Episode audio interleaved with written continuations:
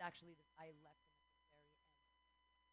Our right, actually right before our seventh year wedding anniversary. He wasn't Christian though, but we both were raised really religious. It was hard to think of divorce. I was like, my parents were still church. His parents were married forever till his father died. So, like having those patterns in front of us and follow through on them, a large. There was a large. difference. And it wasn't that. Later after he accused me other people of cheating. me. That wasn't my thing. Like I, I disappear before him because I don't want to feel that. There's a weird thing where it says if you've lusted in your heart and you've already done it. I feel like is a really fun way to let Christians. Because you've already lusted in your heart and you've already committed the sin, you might as well do the act. Might as well because 'Cause you you're gonna- already you already sinned against God. You're gonna ask for forgiveness anyway. So you might as well just do the whole deed. Why just lust in your heart? Why not just really lust? Well, it's really interesting. It's like someone was, oh, you shadow self, and um, I haven't read much. I I don't want to muck it up, but what I will say is, what I took from the com- from the spiritual conversation is that a lot of people we're raised with these values, and when in our adult life, whether it be we decisions we Under the um, influence of what? Oh, okay. I was gonna drugs, say like. Jesus. Yeah, Yeah. drugs, Poor alcohol, Jesus. Jesus. Uh, you know, um, no, not Jesus, but really Oh, I hooked up and so. Or hey, um, yeah. what I will say is like, what if just entertain the idea? forgive yourself. And it's not necessarily a bad thing. It's kind of like having an approach to who you are instead trying so hard to.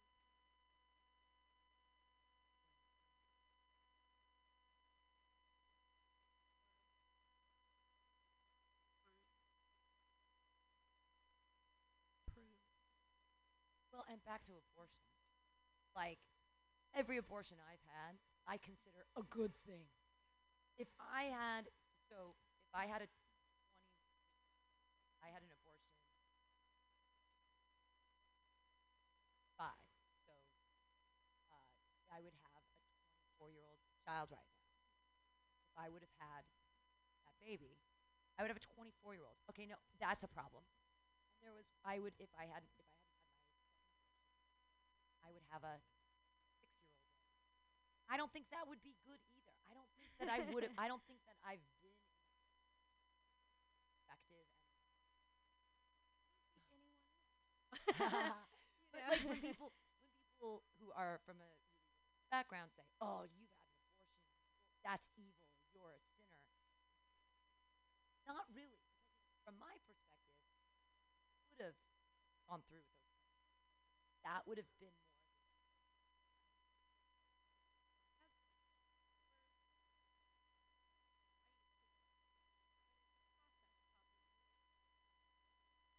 And, and so back in those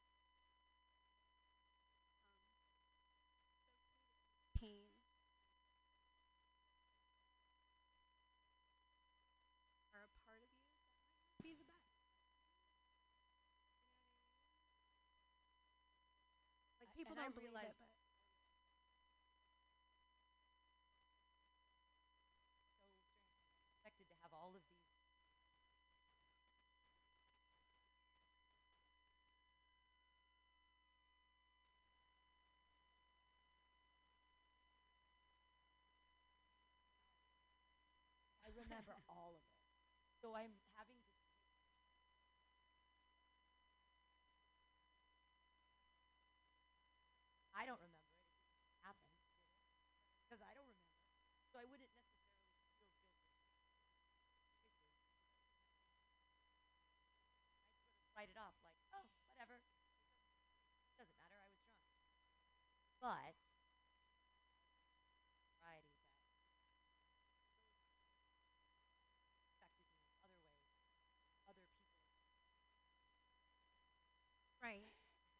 I mean, that's certainly like part of identity. But I also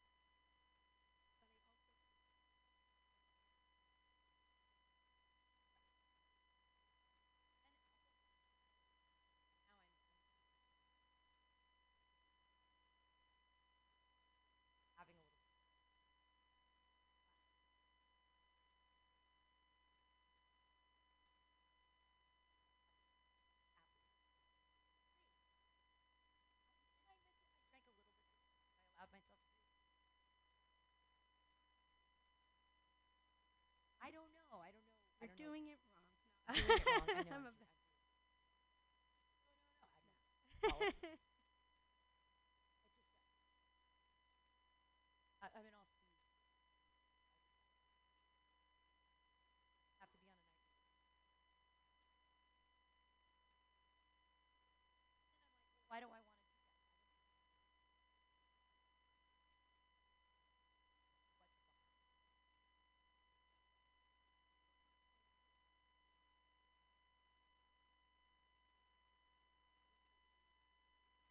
Ow. no sense. Ow. I Yeah. was thinking about going. 'Cause I know. No, well, I just. Yeah, I don't. exactly. It's like a cleanse. Like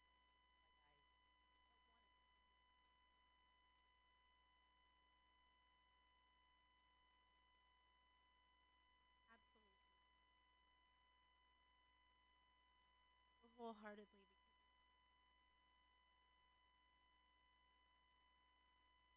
I'm still trying to find my way.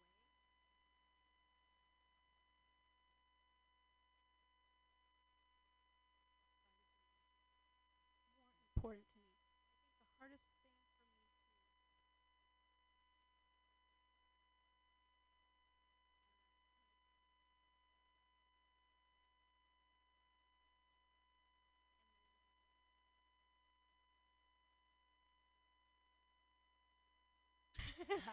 you know, um, but you know, not every.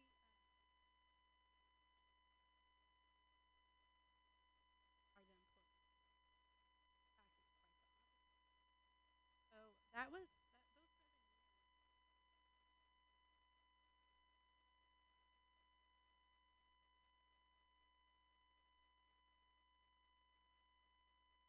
those seven years.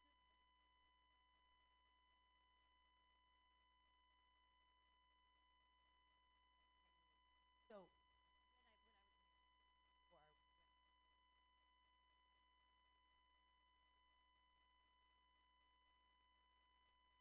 went but but uh it does.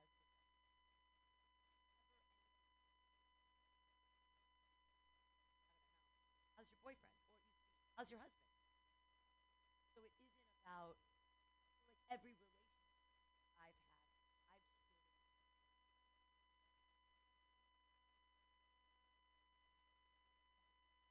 huge part of identity. Other people rather than so powerful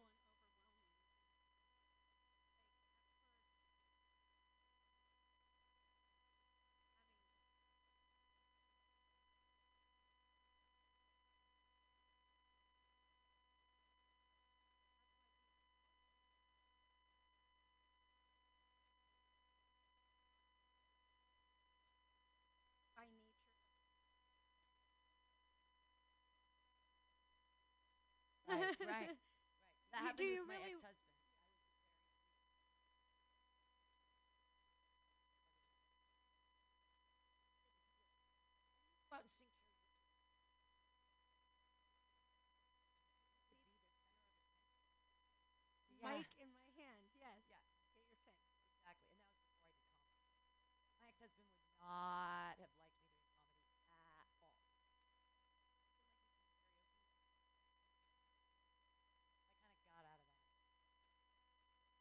Actually, when I started imagining him like, I was having fantasies about him dying, like going off of.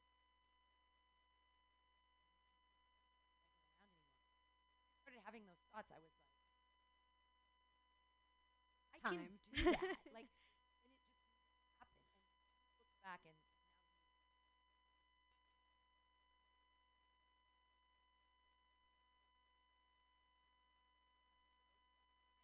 100%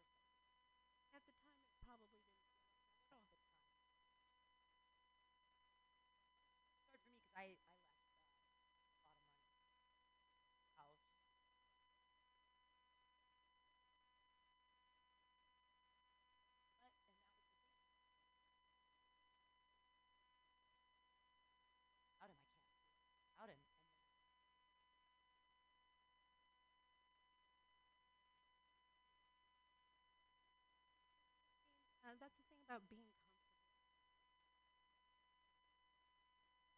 On occasion,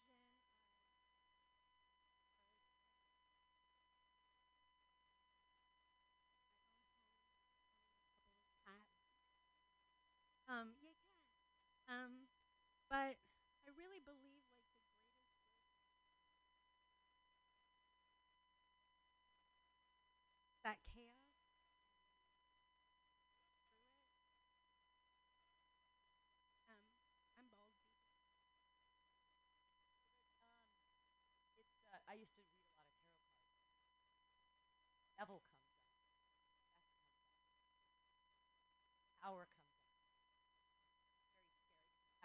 everything's falling apart in your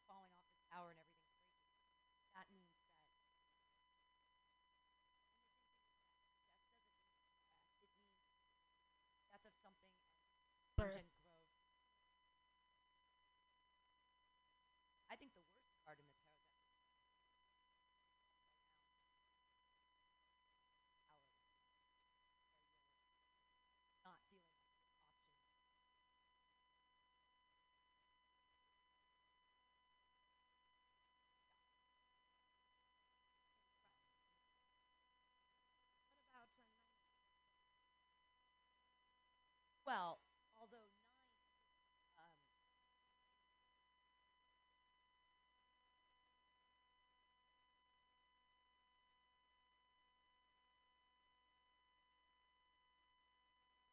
Um, are also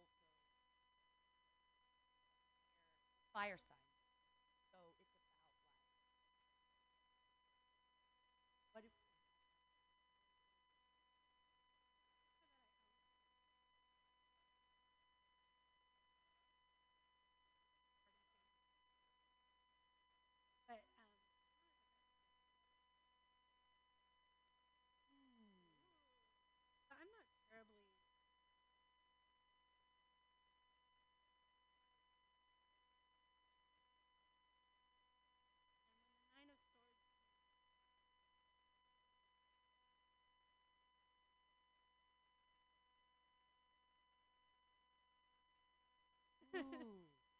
That's about, yeah. I think that it's about self sacrifice.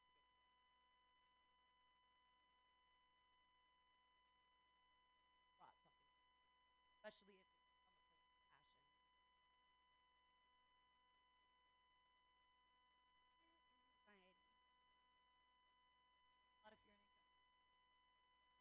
I used to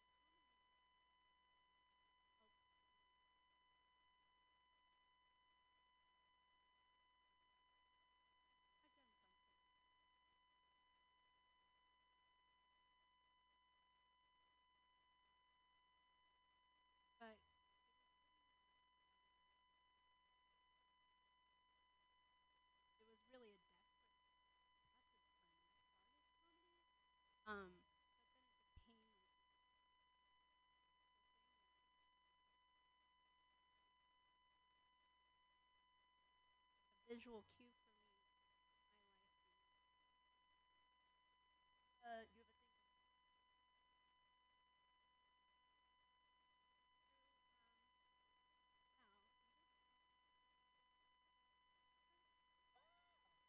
So,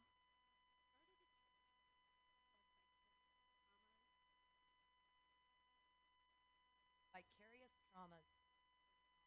Can people find you online? um, the online presence is Fantastic. Not an April Fool's. Yeah. it's really a, it's like a faith thing. Sure. It's like whatever you believe. so are you going to have speakers that are going to be comedians? oh, ab- I would. I mean, I hope so. Um, absolutely, I have a number of people interested in contributing to content, and I want to hear people's stories because when I talk to them privately, comedy has changed a lot of people's lives Yeah. for the better, and Yeah. really help them. You know, there's like a redemption that happens when you have a good set, and that feeling of identity when people are surrounding you laughing, but in a good way.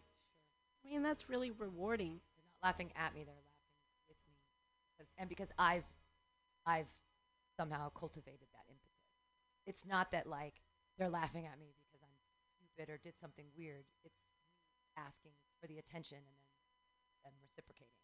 Yeah, absolutely. I think it's important. Well, when I started comedy, I How many didn't- years ago did you start? I started uh, last summer. Oh, okay. so So, I'm, not even. I'm on my eighth month, I think. All right. But I was doing 26 open mics a month and traveling three to four towns a week. Wow. Okay. So whereas, um, uh, and I actually started in Reno like seven years, Oh. seven or eight years ago. Wow. But just a couple, a couple times. did you know John Gallagher from back there in the day? Sounds very familiar. John Gallagher lives here now. no way. Yeah, but he came from he came from Reno. He's a great comic. He um, used to run the Tuesday night at OMG. Doesn't anymore, but he's around Mutiny Radio quite a bit. He's a great comic. He's really really funny.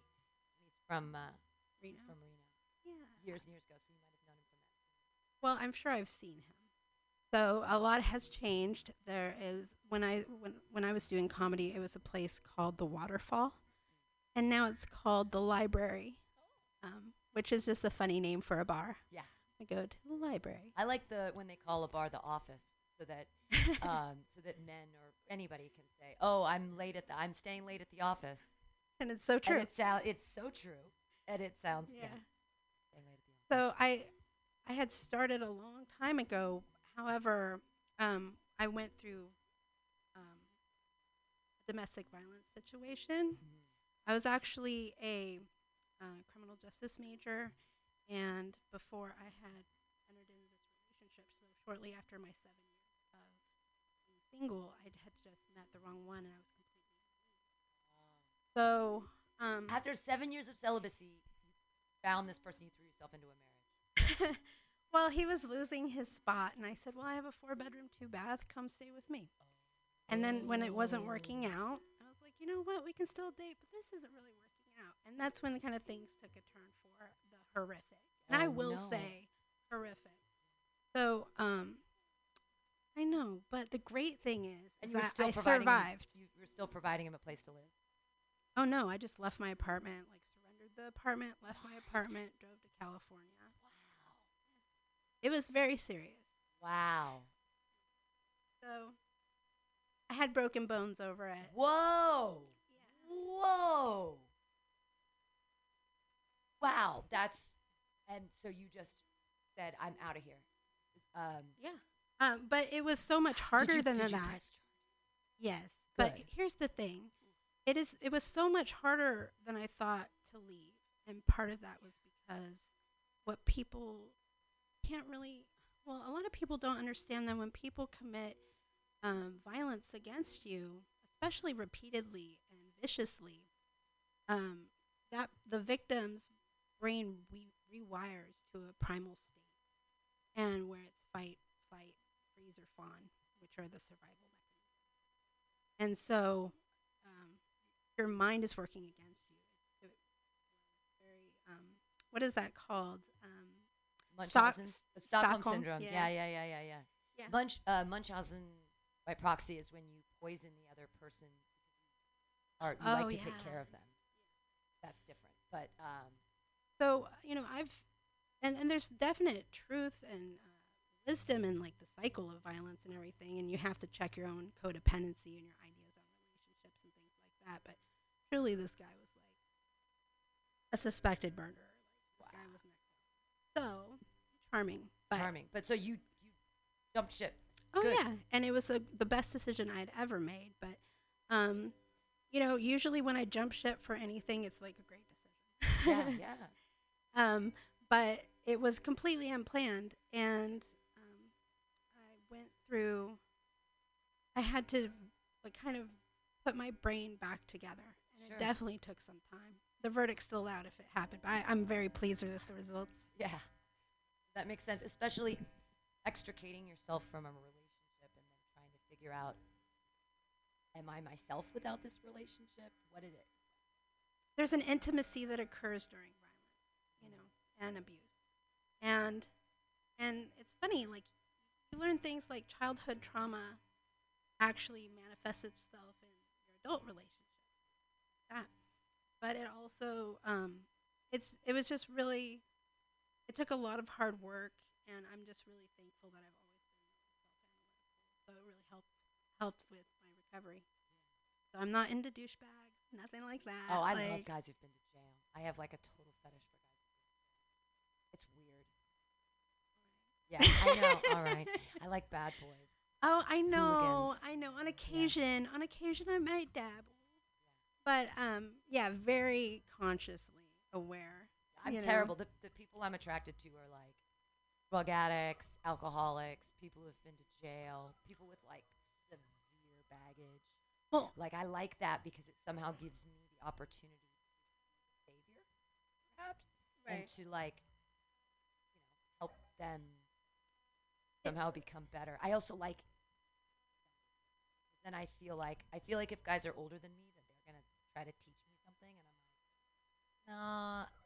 And I also don't like I also don't like the dynamic of equality. I like to be the person in charge. I really, I was raised by my grandparents, and so I usually take like a submissive role.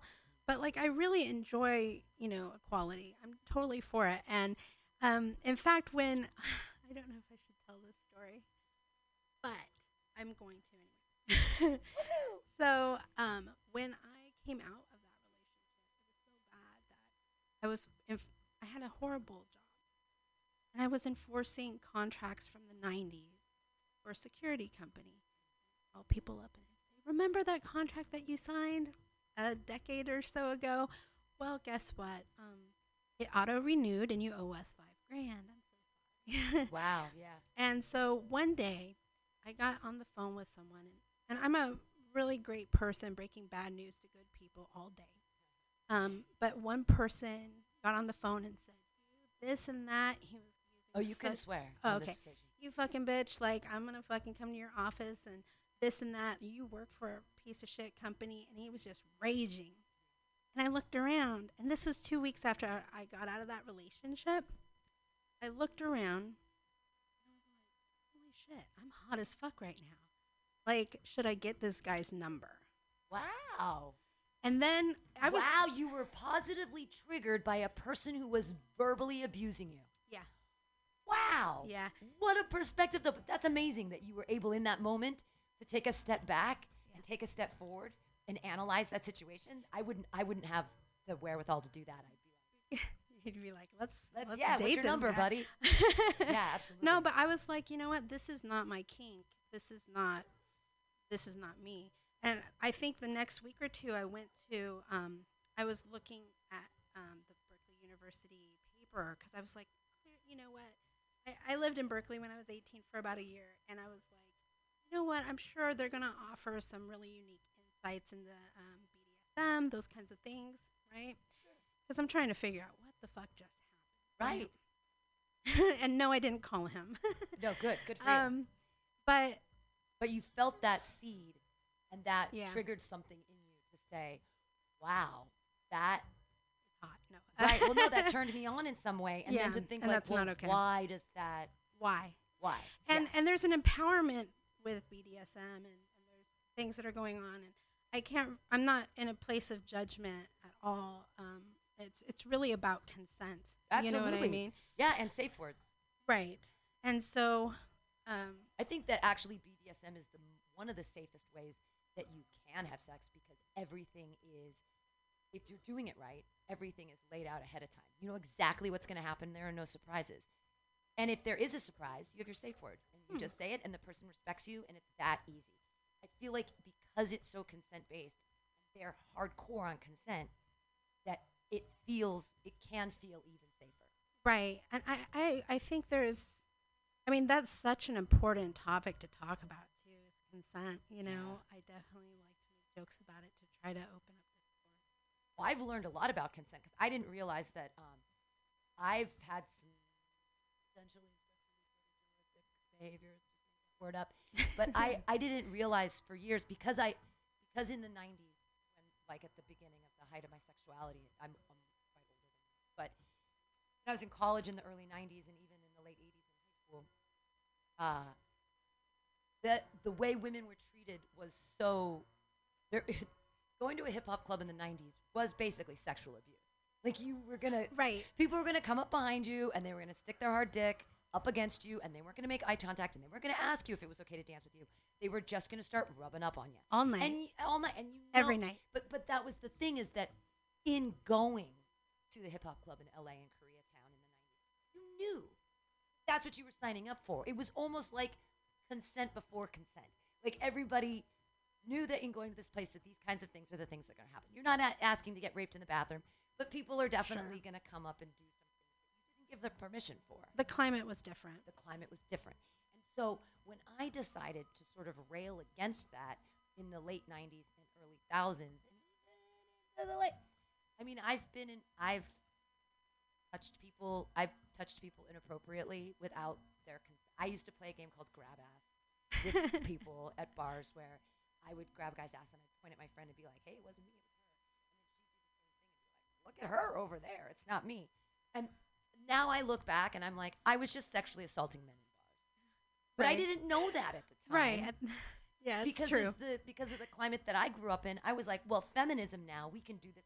This has been happening to me for years, and now with feminism, it's my turn to start doing it back. And now I'm like, oh, that was probably not. That was a little.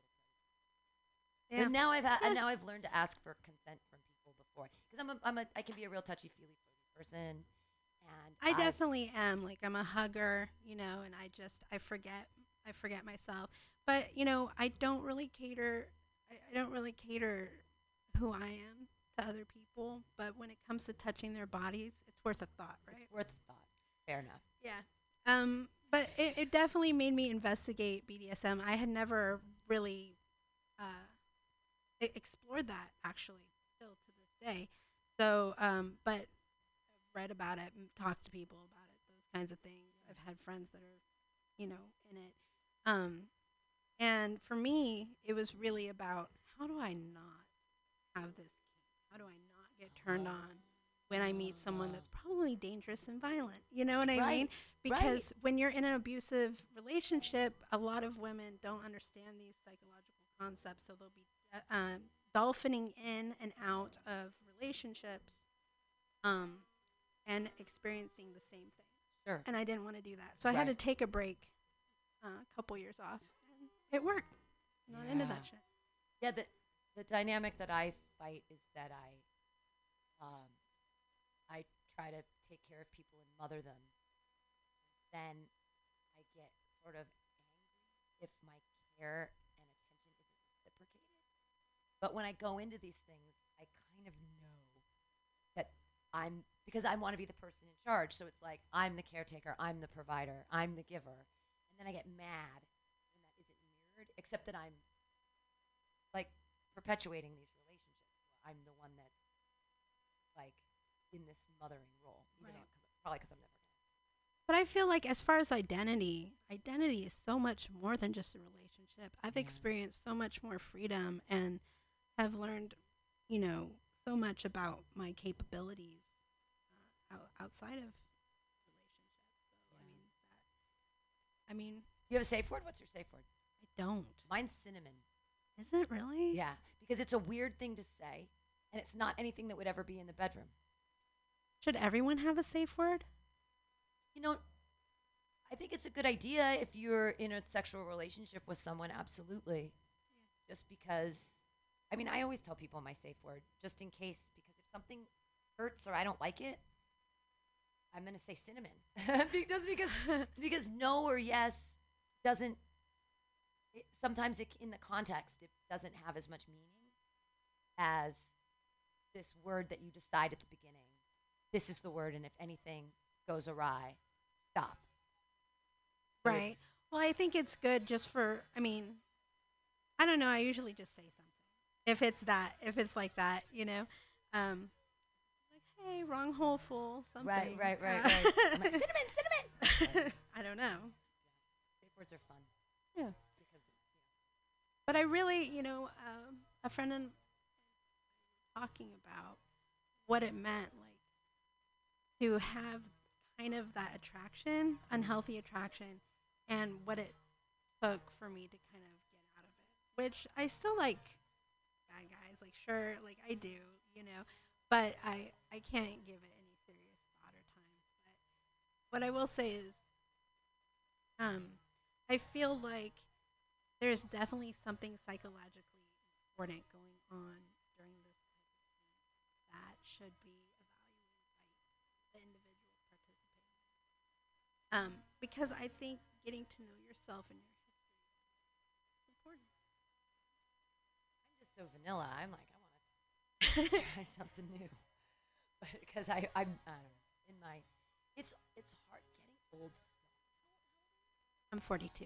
Oh wow! I, I thought you were a lot younger than me. So kind. Thank you so much. You have no wrinkles. That's what they say, but I trust. I tr- I trust they're there. No. Well, also I'm, I'm having macular degeneration, so I can't see a goddamn. Oh. Yeah, that explains so much. Yeah, I, I'm beer goggling myself all the time, and I like it. I'm like, oh, is that what I look like? Sure. I can't. I can't even pluck my eyebrows anymore because I have to wear like my my bifocal, my reading glasses. Oh, so I've got to like pull them up and pull them down and try to get hairs off my face. I just can't even Magnifying mirror. That's what you need. magnify. That way it'll all work out. I've got the, I'm an old crone now. You're I looking hate the word crone. I hate it, but it's that's the term they give us when you go through menopause and you don't have any worth in our society anymore. Oh, that's absolute bullshit. I know, but still. Yeah. It's hard. It's hard to get old.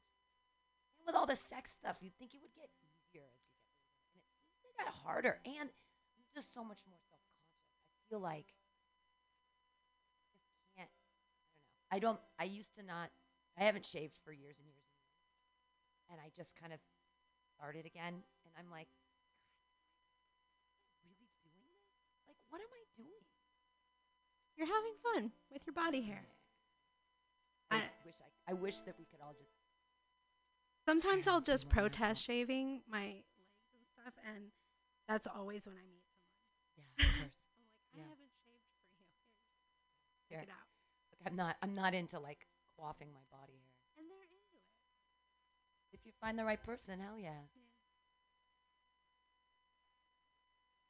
No, I'm seriously thinking about doing doing a good long bout of celibacy to just sort of like clean out the cobwebs and figure out like what I'm like.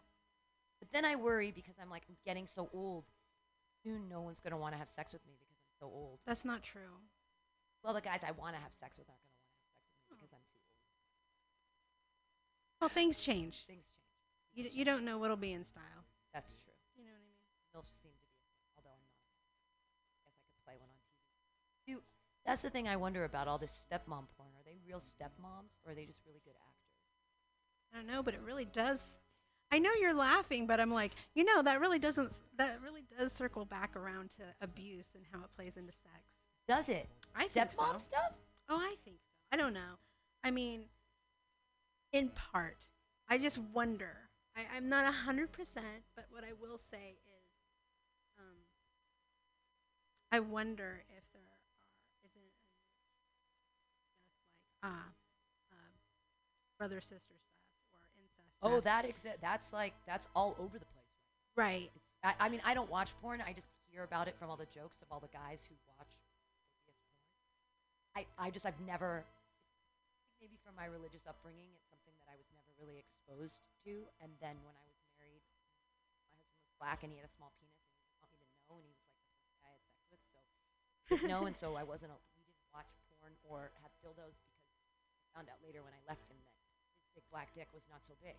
But Oh, I wow. didn't know. I just everyone would always say like, "Oh, he's black. He's got a huge." dick." I was like, "Yeah, it's huge," but I didn't Aw, know because that's I so just didn't wonderful. experience anything else. It was He- great. I bet you he still holds a candle for you for that. Probably. You know what I mean? I was like, That's "It's beautiful. huge. It's great." Also, I'm very, I'm very, I have very shallow vagina, so it was it worked out. Yeah. Don't know why I just divulged that on air. Uh, but So uh, yeah, that's um.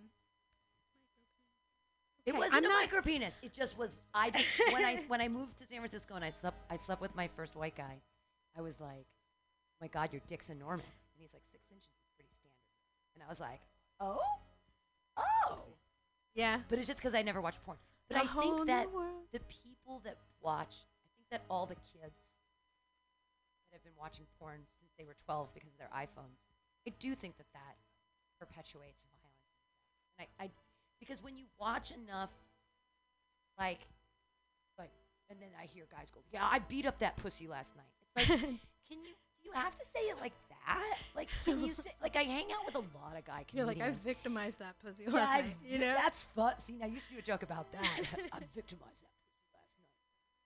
I got, I got her to. Yeah, I mean, but I think that that's perpetuated through these visual images that people don't necessarily have context for, or they don't necessarily see it as and they see it as you do what feels good or whatever, and then you move on. right. and that's okay. I don't. I definitely don't like shame anyone. I just think there's a psychology to it, and life is a series of abuses. So, uh, for me, they're all kind of related. Uh, as far as like abuse, how it plays out in diffu- you know, childhood abuse to adult Mhm. relationship abuse to you know um, the rough sex thing was never anything that I had um, partaken in, but um, coming out of because the the love making was non non-violent. So coming out of this really um, it was really weird for me to understand a lot of choked. Oh, So my mind was just kind of blown day in and day out as I was Sure, just like, sure. why? I don't get it. Is it Fifty Shades of Grey? What's happening? And because I was in a bubble, and so uh, in a really isolated um, those are things. And since then, I've had a really healthy year. I'm not in a relationship now, but you know, I still talk to my ex and have a good rapport with that person. yeah, No incidences, you know. nice. Um, but yeah, I mean, it, I had to take a couple years off and definitely do so. Yeah, the choking thing. Um, I used to like to be spanked a little bit, but it was only because at that time when I'd left my husband in my early 30s, I was 32 when I left. Became the horror of Sodom and Gomorrah. I was drinking. It was before comedy. I was a poet, so I was using alcohol a lot to be creative because I was sort of taught that you know Bukowski Yay! a super drunk and I love his poetry and I was like, oh, and the honesty that comes out of that and the, and so I was doing this sort of poet thing where I'm a drunk and that's what I do and I'm unapologetic about it and I like fuck guys in bar in bar bathrooms and I like and, Yep. and I was drunk all the time so I don't know how much of when I was having sex with these guys I don't know how much was asking them to be violent or if them perpetuating violence with me and caring because I was so drunk and I wanted whatever they were providing, even if I didn't necessarily remember it later. Like, it was, I mean, I had nights where I'd wake up and be like, and I'd sort of like do some kegels and be like, like that kind of stuff because I didn't. But I think that in the moment, I was into whatever they were into, and they seemed to be So then it kind of became like, oh, out of my marriage where it was just me and him for 13, well, we were together for five and then married for seven. So for 13 years, this was the person I had sex with, and this is what it was like. And then all of a sudden, I'm out in this world, and I was like, what? It's like this? And so I didn't really have, and because I hadn't watched any porn and I hadn't have a lot of sexual experience, like it was also new to me that I just sort of thought, well, this is the way it is. But it was more like this is San Francisco sex, drunk sex in 2008. You know, like where this is what the, the sort of the community is doing, is spanking and choking. So it was like, oh, okay, I guess I'm into this. Right. And now I realize, like, I'm not into that at all. Like, not even a little. Like, I don't like to be spanked. I don't like it. I don't get anything out of it. I don't know why I submitted to it for so long. I don't. I had a guy once. I um.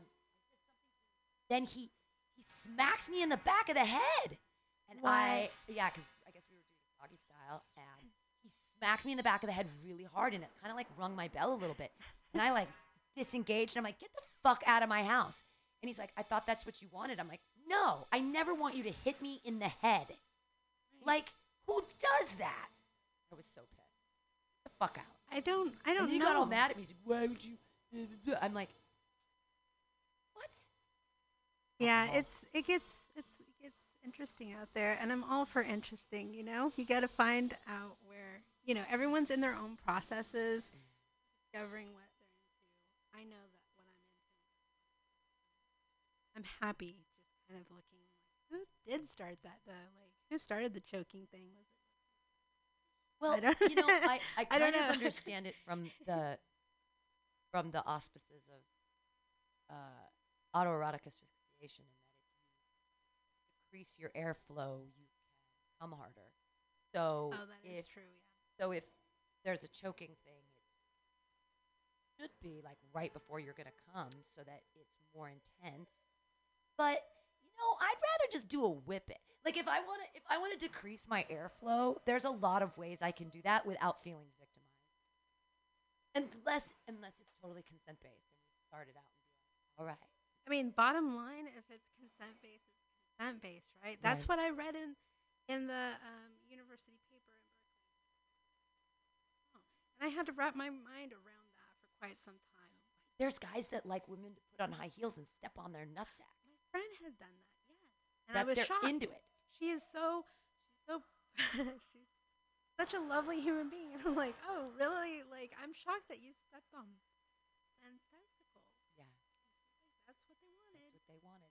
there was um I saw there was a guy he did a documentary. He was really sick. He was like sick dying, but he was also into this role play kind of thing. And he actually took a nail and pounded it through his scrotum. Oh, Yeah, on the fucking on the do- documentary, and I was like, "Whoa!" But I, I mean, people derive sexual pleasure from all kinds of things, and Yeah. it's not. I don't want to be judgmental and be we're like, just animals trying to get through this life. without getting corona. and without getting our balls permanently Right. damaged though Sure. I mean, damage my ovaries. God, get get these things out of here. Let this menopause end. Um, what? Tell us more about the, the the new comedy church. What's where's the where where's your location?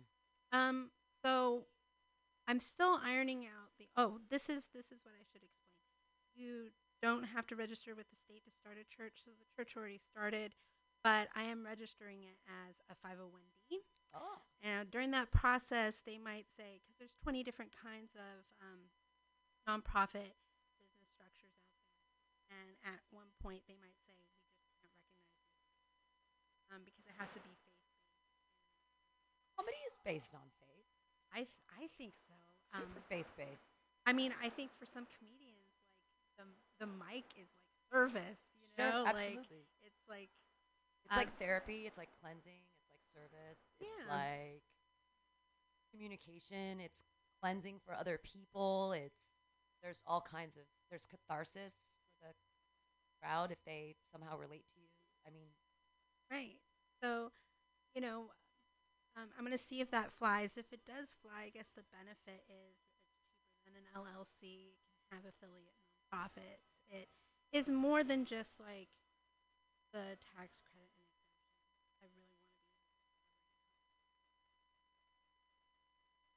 Not just that I love, because I love a lot of people. Like I'm pretty free love and check. Like I just am. Uh, what comedy and all these different communities that I've visited have done for me super healing. You know, um, just because I've found other people that were depressed as hell, or right, right. or um, we saw humor in funny things that were tragic. And so, um, one of the premises, even though it's business, like those types of things, um, what kind of prompted it to actually go into application mode was I had secured a venue, 80 to 130 people, suicide prevention fundraiser. Great. Merced, are you from Merced? Okay. But um, Like that's far away. That's right by Modesto. no, a friend, I had actually wanted to do it at last year. Um,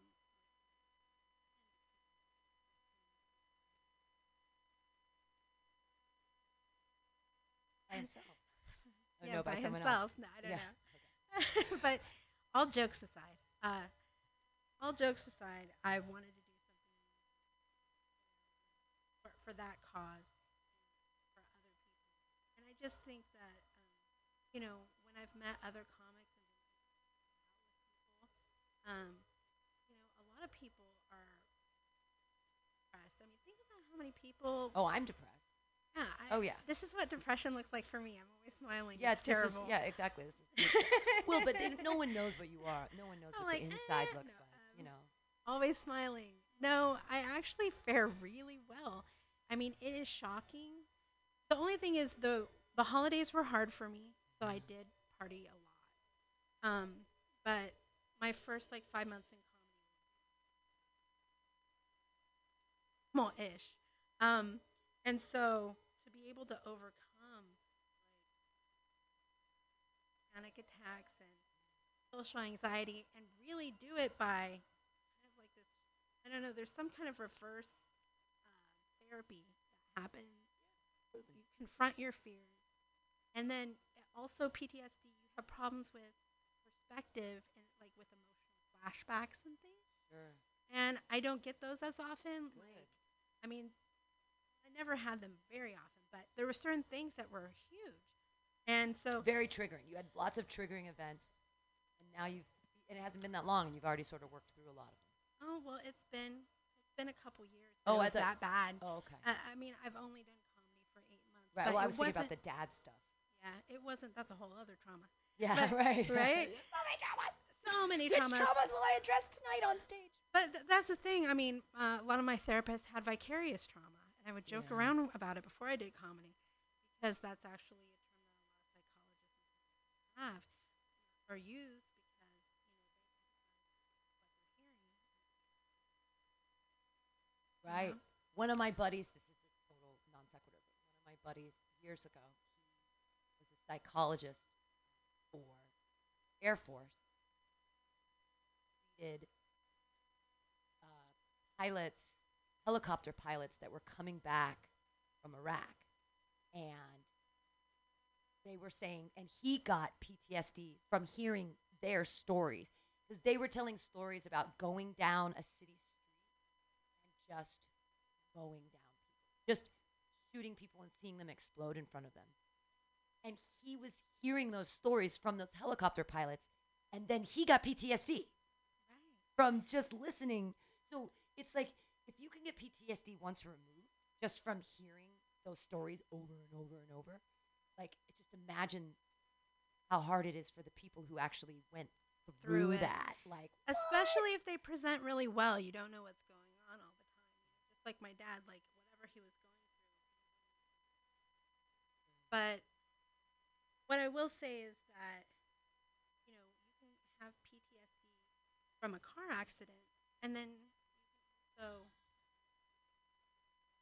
well and then how do you equate that as a human being because i feel like they are equal and I had a hard time the first couple years really struggling with that.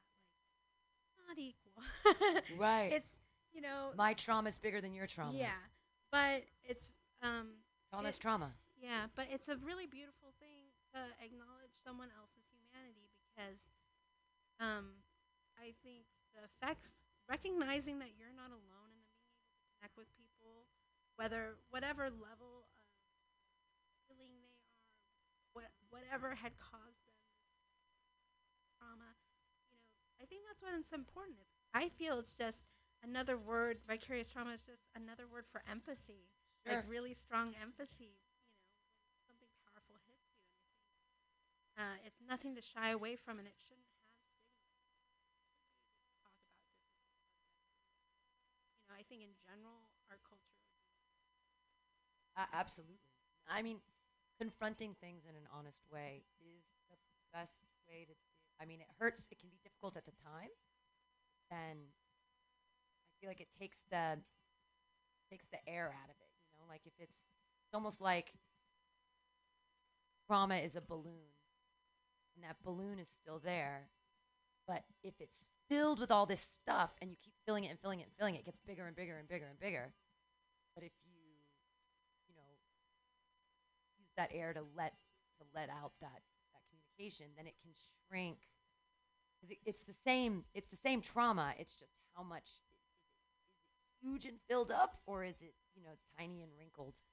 When can you finally throw that balloon away and like or can you? Or does that balloon stay with you? Maybe maybe the balloon just stays deflated maybe it's about deflating the balloon I mean, what if it's not the size of a balloon, but something huge and heavy? uh, yeah Right? sure I mean, before I started comedy, what happened was my dad had passed, and then a friend of 30 years died right before the beginning of the summer. And I was like, that's it. I'm not working two jobs. I'm going out on the road, and I'm going to act like I'm kill myself every Friday.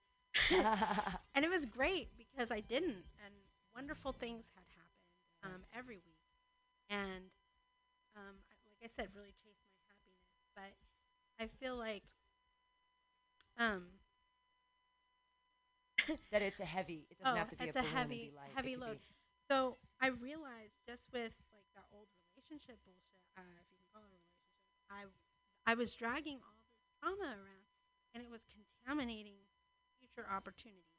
Sure. Even if I was holding it in really tightly, it was just leaking out and contaminating. So I had this visualization that I would put that baggage in a room, and I would go visit it like whenever I needed to. Every morning when I walked out the door or the car door or whatever, I would try to be. You but you got a storage unit for your emotional Yeah, baggage. That's yeah, great. You put this stuff in the emotional storage locker, and you got the key. And you can visit it anytime you want. Anytime. But it doesn't have to. You don't have to. It's hard to travel with all that stuff, and if you go to an open mic and you put down all of your stuff, and you're like, you sort of explode into the room, and you're like, all right, here I am. But then it's, yeah, I understand that if you can lock it away and visit it, not lock it away and not thinking about it, not like not like the alcohol locking away with like I'm drinking this, I'm not thinking about it, I'm drinking, drinking, drinking, I'm locking away these feelings. But that those feelings are there, they're valid. I'm not going to visit them now because right now is not a healthy time to visit them because I'm doing other things. I'm gonna visit them later and deal with that stuff and sort through it. And maybe I don't need this. Maybe someday I won't need the storage unit. Maybe I can go through it. Maybe I can have a garage sale. I can have an estate sale and I can sell things. Right. Just trade it off Trade it off, give it away, trade it off, get rid of it for new baggage. for new baggage. Yeah. Absolutely. That's what life's about. And the thing is, is I love making people laugh about things that they shouldn't. Maybe Sure. you know that they don't expect or I don't expect them to laugh about. Um, and I think those kinds of things are important because when I was really going through a lot of trauma, I still had my sense of humor. So the the belief, my whole heart is that comedy is a, a great coping and healing. And um, I think that comics do comedy um, maybe not for a long time, but some of them just don't realize how important they are. You know, even on a subconscious level, when no one's a, no one's paying attention at the open mic, but they're out there. They're they're speaking truth into existence, trying to make people. The jokes in their head coming out. That's a beautiful thing. And um, so I really think being able to do it on stage and then affect strangers is just amazing. We're, we're uh, how is? Uh, tell us, walk us through one of your new church services. Oh. Well, some things are still some things are still in process, but the whole idea is the hope that the actual location will be kind of like Universal church or it's a website. Service is actually a podcast. That I can actually Oh. have com- have people have conversations with each other, post videos, talk philosophy, talk shop, like, um, and really, on one hand, it's like a nonprofit public relations tool, but on the other hand, then they know how much, um, how important the people, even if I've, I'm really Um, yeah, I mean it's tough out there. It's it's good to like shine shine a light and say, hey, you know, uh, we're all trying to build each other up. you mean What do you think about say, that, When you say that, are you do you mean in a comedy way or do you saying in like a hum- humanitarian way? Humanitarian. Okay, way. yeah, because comics are all soulless monsters.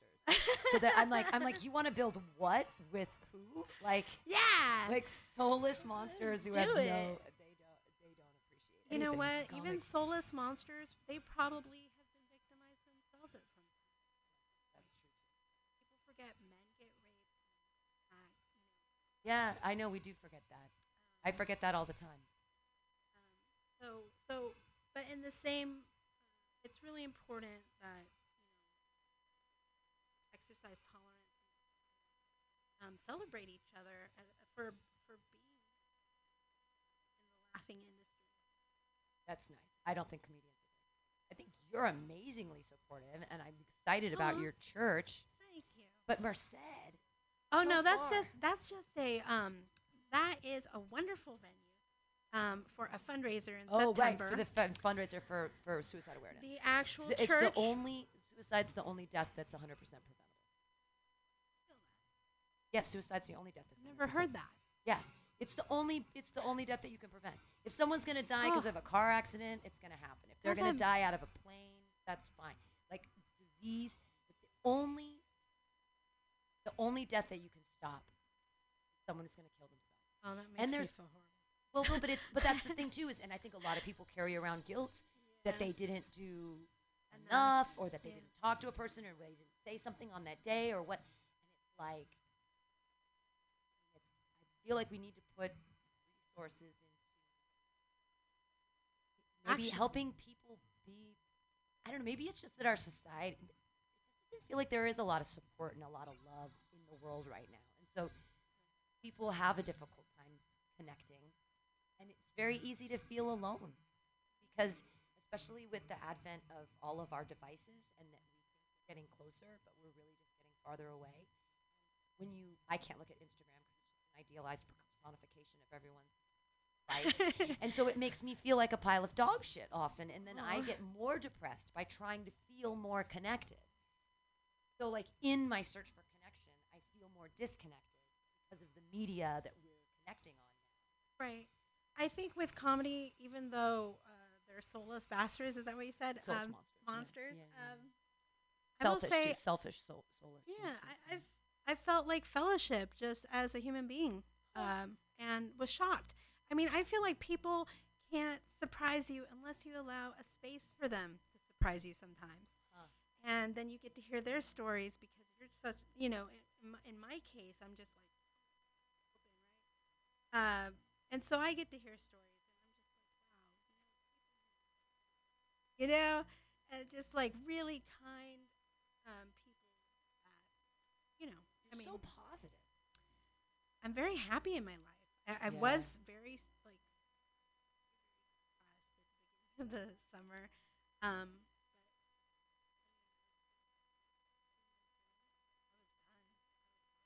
but like I had recovered. So when I say my life in recovery, I mean like, you know, I, I'm not hundred percent. I, I still know that I have emotional flashbacks. I'll have certain things happen that I know part of this um, ever, but it was uh, invaluable push myself, and I think that's what comedy is. You get up there and to be able to share yourself and push that envelope, um, just from translating thoughts and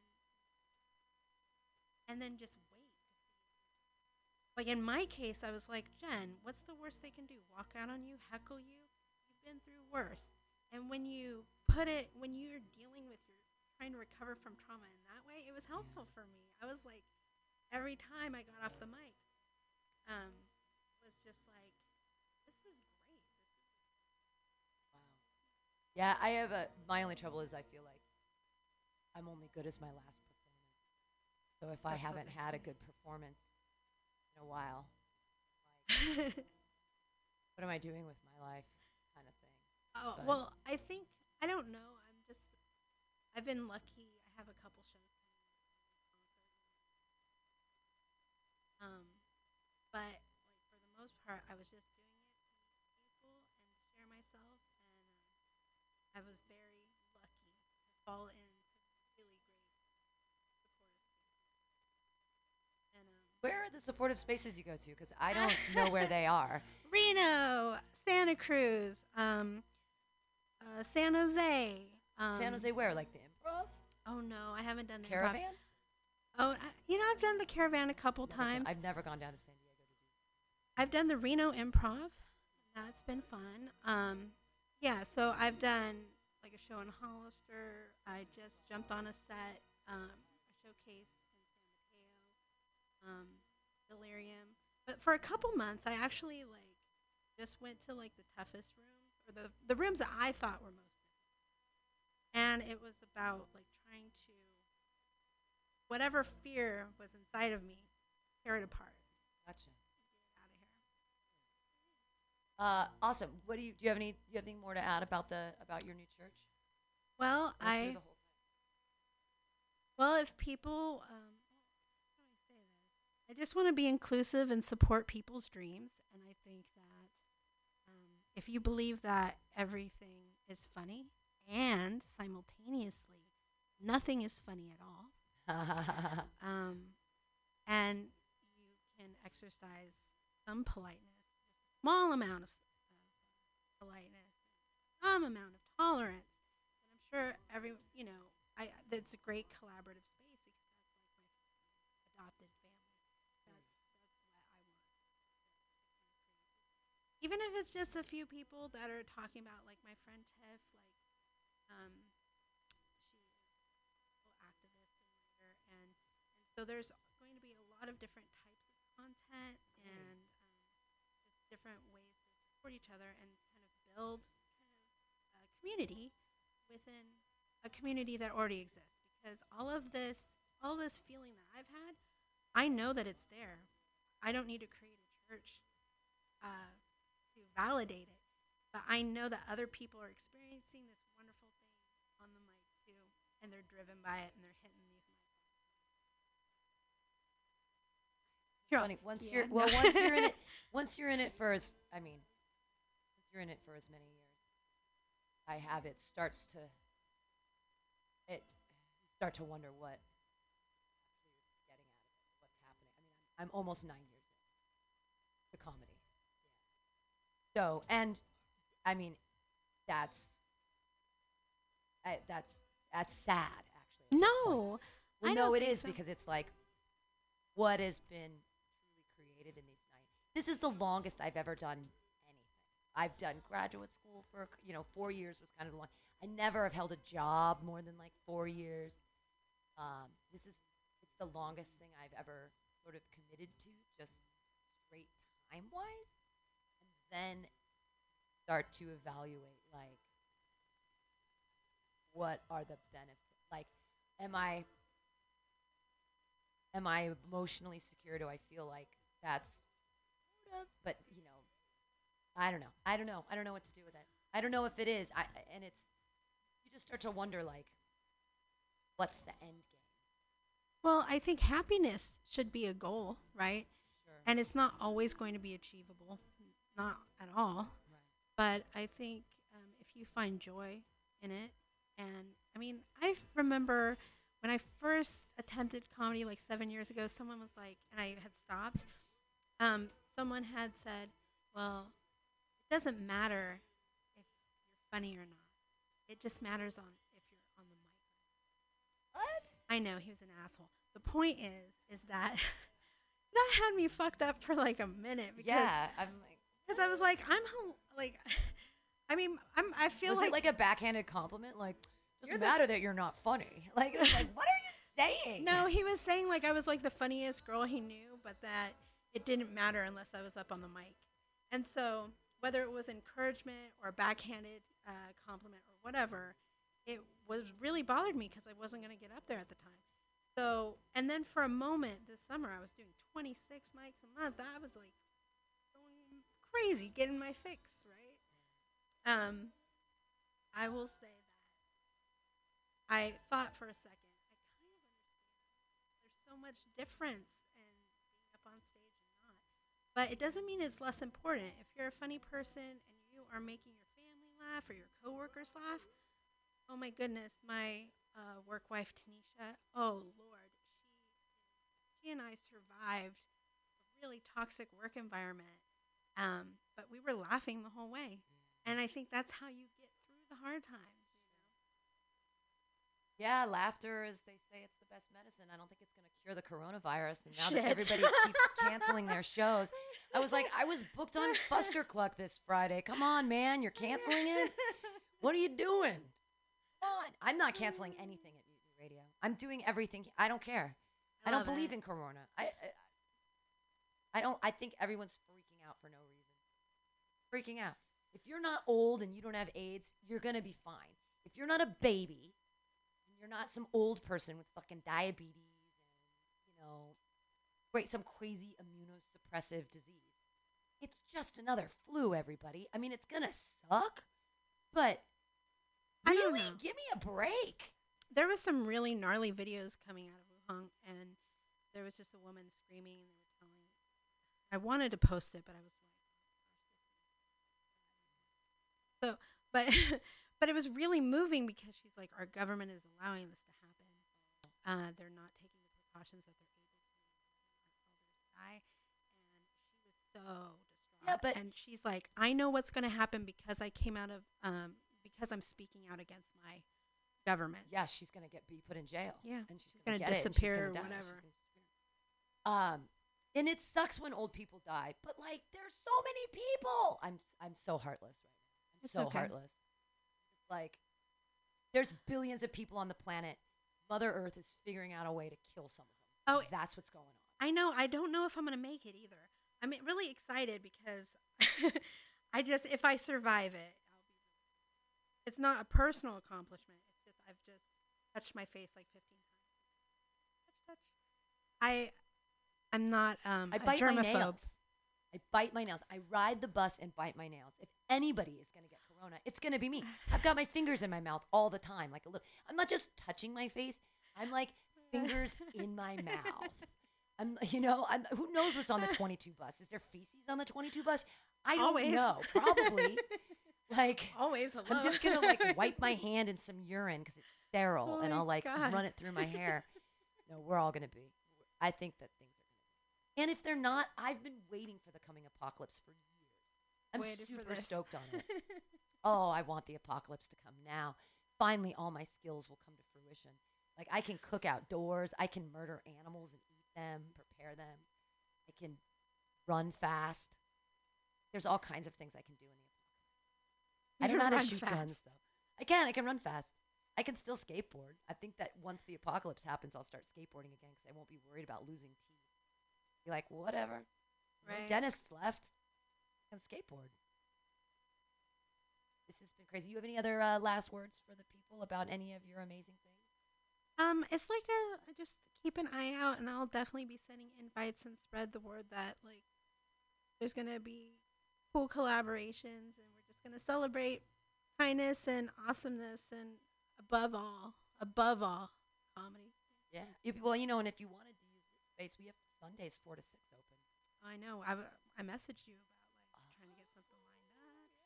So yeah. Did I not get back to you? Oh yeah, you did. Okay, we just good. I haven't can't really talked remember. about I've it. been so busy because of the festival. I'm like, I have no idea what's happening life. I have no idea what's happening. And then I've got all these people that are like, "Hey, what's this coming out? What's that?" And I'm like, I'm not even close to getting the videos together. I still have to, like, I don't think people realize that I don't have a team. I work alone. There is nobody. But what? me. And that's what I'm Mutiny talking Radio about. is Pam Benjamin. That's it. That's it. There's no there's I have I have an accountant friend who helps me out and I have my tech guy who lives in Vegas, Jam. Thank you, Richard Kiss. But other than those two people, there ain't nobody. There are nobody. There's Well- like, and I even try to get people to pay their dues. I mean, I have to. That's the other thing I have to do today is go through and send emails to all the people who haven't paid dues this month. I'm like, it's the tenth. I'm waving money right now. oh, thanks. What I will say is is that um ideally I want to sponsor comedians to be able to spread the good word in teams of 2 or 3 to do little small traveling loops. That is part of it. So, um there's some aspirations there, you know, because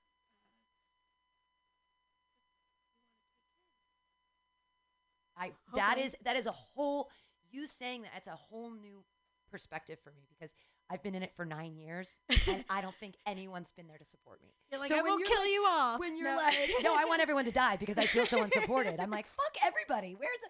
But it's nice that you want, and I hope, I hope that Me you get a too. team together Me and that people too. support you back because when you run something, no, nobody, they don't. even if I fail, my worst fear is that it's a complete failure and I'll have to really come face to the face the gritty street knowledge. But I already know gritty street knowledge. I'm, I'm Yeah, and Uh, also, prepared. what is what is what is what is failure? Like, I don't know Yeah. what that means. I don't. I. I don't understand failure and I don't understand success because when I feel like I have success in other people's eyes, it's still failure. And sometimes other people will see success for me and I'll see failure in my own eyes. So, like, that whole concept of it's the same thing with like good and bad or right and wrong, the whole dichotomy of failure versus success. I have no concept what that means. be good to yourself. And just be kind to yourself, and I think that you'll be in a good place. Jen Sanchez. Everybody look No. up Garcia. Garcia. You're Shit. racist. I'm such a jerk. Well, no, it's because there's another girl named no. There's Jen Perez. That's the other Oh. Jen. I'm a racist. I'm an accidental racist. I knew it was. Sorry, No, it's okay. Jen Garcia. So there's a lot of Jens now. There's Jen Perez. There is no Jen. I just made that name up. There should be. There should be. I'm gonna create a fictional character. Yeah. What's the? T- tell us the name of the church again. Vicarious Traumas Church of Comedy or COC? Oh, that's hilarious. You need cock in your life. You need some cock in your. I I don't. I know, it's just do, a joke. we all do. No, I know it's a joke. We're It's all great. good off cock, except the Church of Comedy. That is great. Uh, so everybody, check it out. Church of Comedy. Uh, this has been some call me Tim. Uh, we'll be back next week with more talking about God stuff and probably comedy. Uh, thanks for joining me on MutinyRadio.fm. I hope that you're listening on our app. If you are listening onto us online and you have an iPhone, go and get our app. If you are online and checking out MutinyRadio.fm, please hit that GoFundMe button and give me some money. Or come by 278 121st Street any Friday. We have Pamtastic's Comedy Clubhouse from 8 to 10. It's only 10 bucks. It's a great comedy show, and I need your money if you want this place. Uh, thanks for being here, Thank you, thank you. Thank you so much.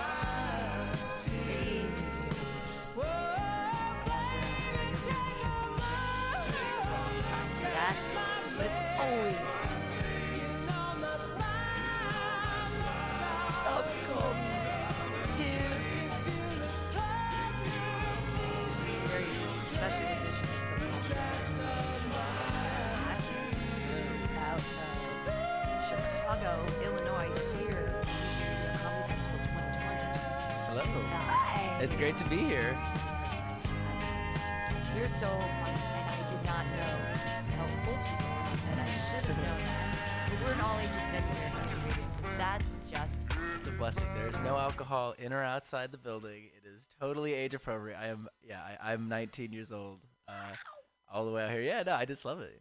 I can't really- believe how funny you are. That is like, and you have such a, such an own soul.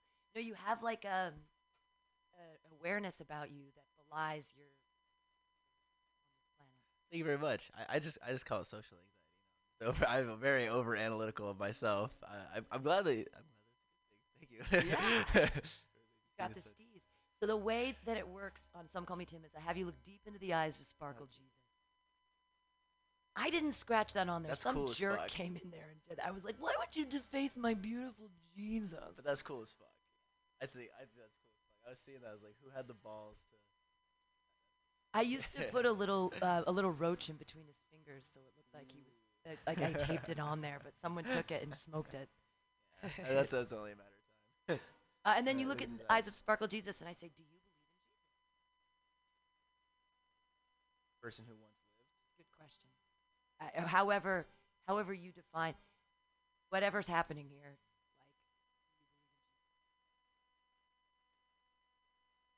Um, as a person, as an icon, as an idol. he was a guy who walked the earth approximately 2,000 years ago, and he was murdered because he said some cool shit. Yes. He had a great marketing.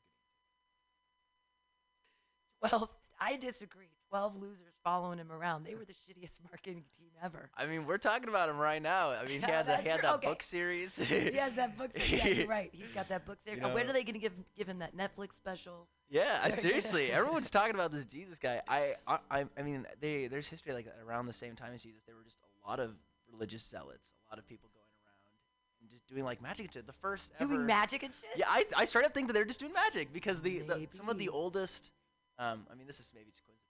Some of the oldest like drawings of Jesus are depicted of him with a wand. Really? sort. Yeah, yeah. So I don't know. I don't know if it's us imitating bobbidi Jesus. boo. Yeah, abracadabra Jesus. And he's just like he's like Je- you know he's we, like Jeff Dunham. You know why is he popular? He's not doing anything cool necessarily, but he's super good marketing team. Jesus, maybe he was just a magician. You know, Peter you know, got some some some shit trending in the year zero. I think that I think that what was trending was food. They were feeding lots of people, Oh. and people didn't. And they're like, "Ooh, food! Let's follow this guy around." retweet on the bread. Hashtag bread. Hashtag- Let's get this bread. See, shit doesn't change. You know, it's all circular. Some say because Jesus disappeared from the so the if you read the New Testament or you read which is a collection of stories and they didn't even include but Mm. he, at 13ish years old he flips the money changing tables in the temple and he says capitalism is bad blah, blah. And then he disappears for 20 years. Comes back when he's 33 and he does all his ministry within people say where did he go for those 20 years?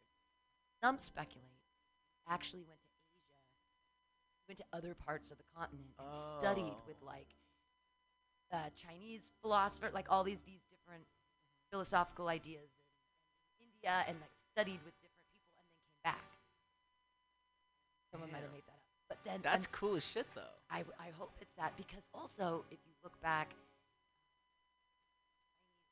pharmacology book they wrote four thousand years ago, they mentioned cannabis as like an actual medicine, all these different ways Huh. to prepare it and put it in. I bet it was boof though.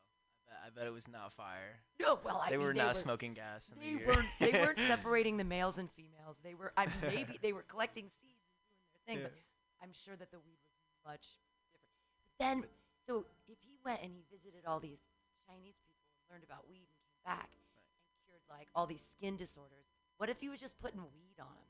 What if he was just smoking out all these fools? Or like putting it in oils and like anointing them, anointing with oils. What the fuck is that about? CBD. Right? He's the original CBD. He's Hell using yeah. THCA. I choose to believe this. CBDs. I think all religion you choose to believe it, and I I, I believe that. I, I- thank you. I I very much. That's cool as shit. Do they really not know where he went for 20 years? There's There's, no no, so when you read the Bible, it's 13. All of a sudden, he's a man, and he comes and he starts. John the Baptist comes and goes, "Hey, it's not me." Everybody was like, "John the Baptist, John the Baptist, you're the dude, you're the Mm. dude. And he's like, nope, nope, nope, I'm just the prophet. John the Baptist um, baptizes Jesus. 'cause then John the Baptist freaks, freaks out. He's like, you're the one. Like, very, Yeah, very yeah. Neo, very Matrix. This is it. And, uh, you know, Jesus was all humble and shit. And like, yes. And got baptized. And then on the, the bird came down and, "Ah," and everybody, "Ah, he's the son of God. and then he started his ministry. Jesus did. Yes. And that's Wow. after he got tempted in the desert by the devil for 40 days. Where he, like, Right. didn't eat any food, fasting to talk to the Father or whatever. And then the devil came well, fuck with you. And he's like, nope, I'm Jesus. And, like, and that's how we know it. That's how we know he's the God. he's the one. That's so crazy. You know, I, I grew up an atheist. I never read the Bible actually because it was so dense, and I was like, I never had a reason to.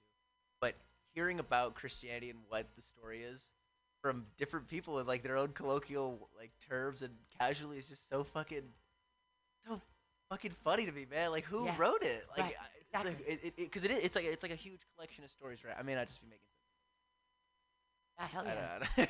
I, there's just a huge collection of stories. Who wrote all this shit? You know, and why is it? Why does it resemble like these amazing? No, no, keep going. No, why does it resemble other other other myths and things that were happening at that same time? But then then we have to go back to the whole like Joseph Campbell idea of why do we have these continuing archetypical archetypical myths that go through our storylines? And so Right. religion used to be the thing that maybe religion was entertainment back in the day. Because right now we keep recycling stories on movie, TV, because we're I don't know, are entertained. Maybe religion was the entertainment. back then. We didn't Have Netflix. I think humans have always. I think humans have always needed meaning. That's one of the things that we always need to survive and move forward. How we gain hope. I think that that By believing in heroes. Yeah, believing in heroes, believing in religion is just meaning. It, it's it makes stories make it easier to ascribe meaning to our own lives. You know, those Oh. larger meanings form the zeitgeist of our own cultural knowledge Sure. and education. I, I so I think it's just out of a need of us always needing meaning. I think I, I identify as an. I think you can just find meaning in any like anything. You know, that I think that's that's that would be my belief system. yeah. Would be that, that same meaning. Well, you've also been through some hard shit.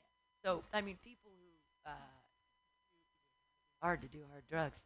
Yeah. Uh, if you, but if, if you went through that stuff, were you trying to ascribe meaning and you weren't finding it, and so you were like, I'm gonna do crazy drugs because my life has no meaning, or was it that you were doing the drugs to seek meaning? You know, I, I think I don't think that I was seeking meaning with it. I think it is interesting though that people that do go through hard times sometimes they get they gain kind of my perspective on it, which is sort of like all bullshit. Like uh, kind of pointless. You have to you have to ascribe your own meaning. Thing you have to kind of do it on your own. Some people get very religious, especially in treatment. People got very very externally motivated by meaning. Um, so I think I, I, I wanted to yeah. So I, I would say that drug abuse exists kind of parallel to that. Perhaps not. It, it, it doesn't. But yeah, I was always very independent. So, uh, So, were, you, very simple way. were you diagnosed as a child with? Uh, No, I don't think I was. okay. I, th- I That's mean one that's of the labels they like to slap on kids that have a personality when they're young. I, I know, right? I, I honestly, as someone, I was like textbook one of the like the class clown, kind of the bad kid. I got expelled from like two schools. Yeah, they didn't. I'm surprised that nobody was like opposition defiance disorder. I never got any of those like quant like uh, those I, I diagnoses. Like I never got ADHD either. And like now I went and got one when I was like 17 or 18. but because of course Adderall is had that. awesome. Yeah, I also I wish I had. It. It's hard to tell my it's hard to tell my psychologist now that I need Adderall without telling them that I used to abuse. it. like Right. I know it works, but I, it works. Like I I'd love to use it responsibly again. Right, can I- That's I- a really it- that's an amazing perspective though to have at 19. I mean, I'm 45 and I'm just learning how to. I'm I'm on 30 today's 32 days without alcohol. It is the Oh. longest I've ever gone since I was here. Congratulations. That's a, do you get? Are you in AA? Do you get a chip? Fuck no. No, yeah, it's We do have an AA meeting here though at Mutiny Radio. Oh, Um, I don't I don't partake myself because I also I'm like I'm not gonna get into something more like I'm powerless. I have to submit to a higher power. It's, because- you know what? I'm already submitting to a higher power right now. It's called gravity, and it's holding me to goddamn ground. And I don't understand it That's- at all. An That's electromagnet the true. magnets. How the fuck do they work? How the fuck do I- magnets? I ICP, know, man. ICP, man. But electromagnetic stuff, like I don't know how that works. That's clearly a higher power. Yeah. How does beauty work? Why does what makes something pretty? well, you know. aesthetically, because your eyes are wide set, so that's a very But why? What defines that reaction? Is when you see something that's so beautiful, like a beautiful landscape or like a sunset. What is that reaction? I think to me, that's God. That's the closest you are to God is when you're seeing like that fourth, that But that's you untangible something. recognizing something. That's not. I mean, It's a feeling. it's a. feeling. Looking at like an amazing painting and just getting lost in it, in this beauty, in this, it's just like it, it something else. It's divine. I think. But uh, but and if now, now there's you're talking about two different things because if it's a sunset, it's nature and it's something. But if it's painting, and it's man-made and created, and then there's a different rea- there's a different relationship happening there. I don't think there is. I think that beauty as, a divine thing exists in all things in a way, and, and, and, and I guess it's being able to present that. Because I think the beauty is the same in a painting of a sunset and a sunset. Sometimes the beauty, beauty exists in not only a sunset and not only a painting, like architecture too. Beauty exists in all these things in different ways, but it all exists beauty. And now way. you're making me think of American Beauty when the p- trash bag is Oh, floating around. It and is. That's like, beautiful. I've never seen anything more beautiful. okay, that's a little that's a little too much, honestly. Have you seen That's Blade. Runner where he's like, and I disappear like tears. it's a little. That's a Mm. little. So that's I would, I would label that sentimental, in that it Mhm. asks for an emotion that it doesn't pay off on. You know, It's- like at the end of a poem when you're like, or in a card, and you're like, It, asking- a- it asks for an emotion that it doesn't pay off on. That's like sentimentality. I'm gonna have to write that down because that's, that's- that that makes. a- yeah, I think that's exactly how I feel about it too. I didn't think about that. Yeah, it's like when you when something's like, but sometimes when things are super icky and gushy and over the top that way, then I can appreciate that too. Like Japanese girls wearing cute outfits, like with Yeah. like angelic pretty. But that's a message in and of itself. Like, Yeah, yeah. I, that's when you're That's cute too. Yeah. There's a statement about that. I think there's something to be said about bland sentimentality, like yeah, old poetry and something. don't ask for an emotion.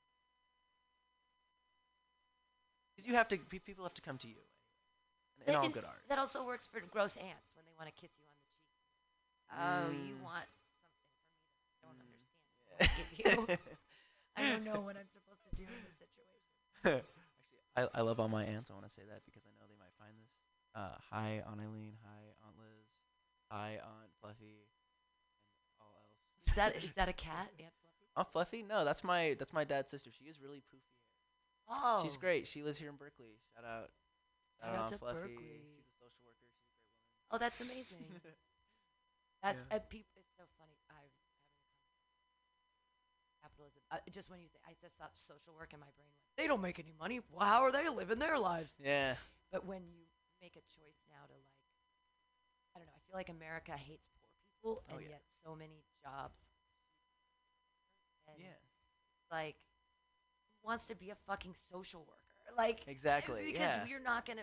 Or maybe you get res- from it. it's determined by that meaning. I think. You know, the meaning of my life is to help others. That's why I mean, right? Yeah, the the meaning of your life is what makes you like you know choose this direction. I guess that's all you need more than. I mean, we're Sure. we're fucking comedians. Yeah, yeah, fair. I think. Yeah, you're probably very familiar with going with uh, something that's not capitalistic in a way. Yeah, well, I money is just little pieces. I don't under. I don't. I, I get angry. The only thing we have as a human is our ability to like. So, I like to create a lot of food, and I like to create, but uh, women can create babies. Like men can create. Well, not just men, and all that, but people Mm. can create labor. They can do things. And it seems that things aren't real. Like Bitcoin is not real. Yeah. Memos being passed around are not real. Not real. They're all concepts. and they all just sort of live in this cloud of internet. When this when the electricity goes down, everyone is fucked Yeah. because this isn't real. Like making French toast is real. Yeah. Or tangible. Tangible things it's like an object. I feel like humanity has gotten away from survival, where it's everything is tangible goods, because otherwise you're going to fucking die. You're going to freeze, Right, or right, you have right. to build something, or you have to do something. Right. But Now we're in this place concepts. It's It's, all all, assigned. I, I think I that's so interesting that you say that because I think that humans. the one thing that we can do is we have like this, this consciousness of us to be able Mm-hmm. to ascribe like meanings and labels onto things, right? And so even being able to make French toast, like that's real, but you're still still absurd that you're. It, it's still absurd because you're making French toast, quote unquote, but it's still just like bread and eggs, and you're just putting stuff together. It's a creation, um, no different in a way. It's it's a lesser version of the creation of a concept. You know what I mean? The label of French toast is the concept that you ascribe onto putting like eggs with bread and shit same thing is for like Bitcoin and these things that are intangible and these tech things that you're still ascribing meaning, but there's no physical aspect to it at all. It is entirely intangible and mental. But and then you have to go back to Plato because he said that thought is real. So it's that whole chair debacle. If you think of a chair in your head, that chair that you're thinking of is real. It's not that chair right there. It's not the chair you're sitting in. Mhm. But there is a chair, and that chair exists because thought is real. the, the putting of the label exists. The label of the chair exists that, is the only distinction. But you don't have to like bu- build an actual chair for the chair to be real. Yeah, But then, so then if you kind of because that's a con- that's a priori context too. And then if you, so that actually, I feel like is what gives us lasting life, is that Plato is still alive because I just said his name and I'm thinking about him and his ideas, and so that in my head is real and that's real. Thoughts so he's real. So people can have so that your your afterlife is actually just just like a half life of how long you're remember. And how you're, be- dude. I'm so fucking glad you got this on tape because I don't have to write any of this down in my Google Docs. I can just listen to it again. They, this is fucking awesome, dude. Are you playing like binaural beats in this shit? Because Yeah, this is this some. is there's like weird- Wow. there's Because this is some shit behind this. 4D conversation right here. I didn't even think about. That's so interesting. Because if thought is real and you remembering people, then those people are real, so people never die. So, So it's like a- everlasting life exists, but not in the stupid way. But it does exist in the way where people are like, "Oh, "There's a fluffy gate and this Yeah, stuff yeah, and yeah. the, the pearls." How you and the-" imagine it to be, sure. Sure, because it, because if you're thinking it in your head, then it's real. Then It's ascribing meaning to it. I'll have to go to a bookstore after this. I know there's a lot in Sarasota. But the platonic chair. That's so one of my poetry professors talked about it a lot in. Whole game. If thought is real and we're constructing thought, then we can construct anything. And you're a poet, so you're a master of the language. Fucking be a master of the language and like Mm. think of some high concepts. But you know, most Construct. construct. But most most kids in college just write poems about their dicks. I know, it's yeah, just like it's just like comedy. yeah, It's just, like just like just like comedy. comedy. It's just, what do you? I you know honestly, you, have seen the new Pete Davidson special? I don't watch famous comedians like they influence me. So I don't like Yeah, I don't. I don't watch any new comedy specials either. I, I watch like some YouTube. I, I watch like stuff that I think that if I do absorb it, it'll, it'll one thing that I was weird about is because you brought up just doing poems about dick jokes again. He had this whole thing about people had to like put their phones away and like put them in, the ba- in bags so that no one could steal his material. And I get there's a plethora of reasons, but special comes out and like in the trailer he's like, "Yeah, my dick is weird." Who? What was gonna steal that, bro? Scintillating gems dropped. Well, they do that now. Um, Madonna did that. My buddies went to her concert here in San Francisco, and um, changed it. It was, and she didn't go on until like 11:30. They're like, "We live in Walnut Creek. Yeah. Like, what are we doing in this city at 11:30?" Yeah. They made them put their cell phones in these bags so that you couldn't open them during the concert because. But here's the other thing mean- about that. It's so dumb when people film concerts. You're never gonna watch it again. You're, It and it's already on YouTube, and you can watch someone else doing it. And when you're watching it on a screen, you're not there live experiencing the fucking joy and wonderment. Yeah. You're sep- you're separating yourself from it. You're saying, Totally I'm agree. spending all this money to be here in this place, and yet I'm going to experience it through a tiny screen. Yeah. It makes no sense. I think I think humans just want to document shit so they feel like they're not losing it because they want to enjoy it more. You know what I mean? Or But because they want to prove to their friends or somehow be cooler because it's not real unless you stick it on. That, that, that that's a whole different perspective of what's real. What's real is what people see. That's not true either. I think. Oh, It's so scary. I had to. I I can't run the Instagram thing. I. Everyone's idealized personifications of self. I am too weak. A per- I am. Yeah. I d- I'm not strong enough to see that that's. Even though I know it's not real. I know it's yeah. not real. I know it's filters, but I just can't see everyone having such a great time and their life is so great and they're on so many shows and it's so amazing. Yeah. It's just like my I just I shrink, shrink, shrink.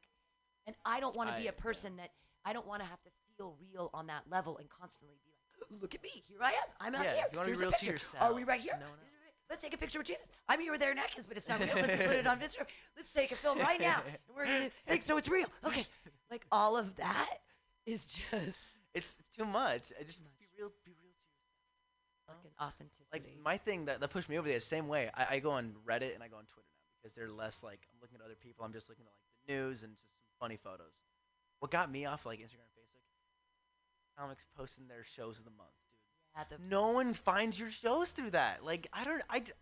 it's a flex. All a it is is a flex. flex. It's just a flex. And I on know all that. these shows. Yeah, I know that, and I used to do that, and I know Mhm. it, and yet still I cannot compartmentalize that enough to not just make it kind of make my day not not make my day where it doesn't affect my day that bad, but see them and just be like, oh, what am I doing? Yeah. And that's what it's Yeah. supposed to do. Yeah. But, Ugh. but I don't find it motivating. I find it motivating. depressing. yeah. Like when I, I avoided being on Instagram with the station, and people would finally like, "What to get a fucking? What are Mm. you doing?" I'm like, "Okay, fine." And the first months, I got depressed. I, I started going to therapy, and I attributed it to Instagram, and everyone was like, "That's crazy. That's weird." I'm like, "No, this is like the only thing that's changed in my life is this new platform that a I don't understand, b I hate, and I do, and everyone's moving off of. Finally understood the algorithms. Of the oh, it always changes. Update, sure. update. up- Why does our life have to be constantly updated? Why can't we just? I mean, I'm using a phone that was a burner phone that I got for like Yeah. bucks, and I've been using it for three years. That's so the job. We like- always had a laptop, anyways. And people use Facebook Messenger, so you can. If you have something that like um, when I was most comfortable was when I didn't have a phone, I just had a laptop, so that I could only respond to text and shit. I opened my laptop that one time. It's kind of stressful a little bit, but it was better than always staring at my phone. What I do now is I have uh, I have do not disturb. So I'm bad about I'm really bad about texts, but I'm never gonna fix that because that's that is how I prevent myself. If, and if I see anything, I just I go right away to it. My attention. and it's changing the the looking and I'll never get a cell phone and people like, even my dad has a cell phone in his 70s and I'm never getting one you're crazy but I I be Mahatma Gandhi be the change you want to see in the world I don't Yeah. like I don't think that I don't think we're good enough I think we're giving I don't think we should champion mediocrity and when you give someone all the keys to the fucking castle without any what think you give them all a sense of entitlement. Everyone thinks they just deserve a computer in their pocket all the time, and the Wi-Fi should be super fast. And this, what Everything about talking to people? What about not watching Netflix on the bus? Or what about yeah, human connection. what about human What about connection? human connection. I mean, it's such a. I mean, in a way, it is. I lost my train of thought. Just the separation between us and uh, tiny computers. Yeah, I think that I think that also it, it, it, when you take it for granted, you stop using it for the best things that it can be used for. Well, like I'm a very curious person. My favorite thing is Wikipedia because I love clicking through all these things. What would I do without the internet to do that? You know. But at the same time, I I take up so much content that I never remember my ever again. And like it, it's it's almost a cliche argument to say that you're wasting but these boomers have a point sometimes. Because really, how much content do you remember from what you saw on Instagram last time? I know not you. Thank Yeah, God. yeah. Good for you. Thanks. I, mean, I, I, I aspire to be that. But to everybody at home, how much? What do you remember the last tweet that you liked? Do you remember the last like Reddit post that you saved? No. Have you ever tried to bring up a Reddit post to someone else? It doesn't work. It doesn't. It's not cohesive to human connection. Like Pam, did you see that video about the guy? Uh, he like he, he was like throwing a he's like throwing a knife, right? And then he threw another knife. No, I never, Oh, you never didn't- seen that. Oh, I saw it. It was good. on It was on It was Reddit. good? Yeah, no, hey. the- well, the one the one time we got press from that was the fight that was here. I saw that. Yeah, Is, he, yeah. is that comic ever been back here? Um, Or not the, the- the, one that punched. the one that got punched, he apologized to me uh, a couple months ago in front of The one that got like- punched. one who punched, Oh, and I was like, "You're apologizing to the wrong person. Yeah. Like you, I'm. You owe me five hundred bucks for the window that you never gave me." But I was like, "You're apologizing to the wrong person. You got to." But the Oh. the guy who got punched, he also quit comedy. Oh, what? because? PTSD, man. He fucking got Yeah. attacked on stage out of nowhere. If that and this oh, this is crazy stuff. So this also happened to other night, uh, Sunday night at um, Ireland's 32. There was a comic on stage, Max Eddy, local comic, very funny. Uh, goes up with punchline all the time, up and coming, uh, redhead, just doll. He's um, does a lot of bi jokes. He's very funny bi Hmm. jokes. And he, there were these two super drunk Irish guys in the bar, and they'd been kind of heckling someone else. And so he got up and he starts doing a really shitty, on purpose Irish accent Oh, I, I heard about this. yelling at him and doing stuff and I blah blah saw blah. the And he's like, video. and he's he's up there and he goes, "I've never been punched. I've never been punched." And I'm like, "Why are you calling that to action? Call to action button, Max Eddie number one." so this guy actually gets up out of his seat and rushes the stage, and Max just like cowers away, which Jeez. great, which is what I would do, which is what I would absolutely do, and I support his decision. I'm not gonna fight anybody.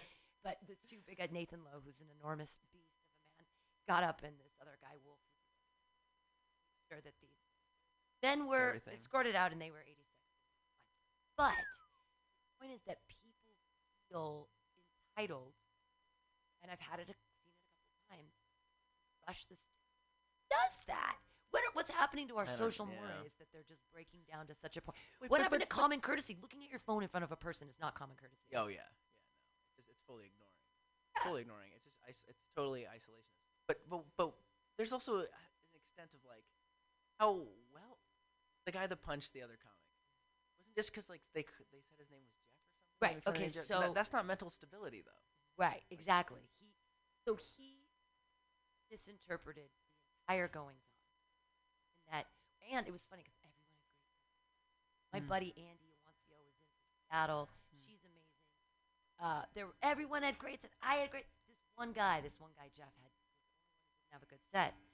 And it was such a hot room and everybody was staying and it was four to six in the afternoon. it was like Oh. five thirty in the afternoon. And so the guy who put it all together was like, I'm gonna do a set. And we're like, Of course gets up there and he has a funny name and it's I've heard his joke a billion times and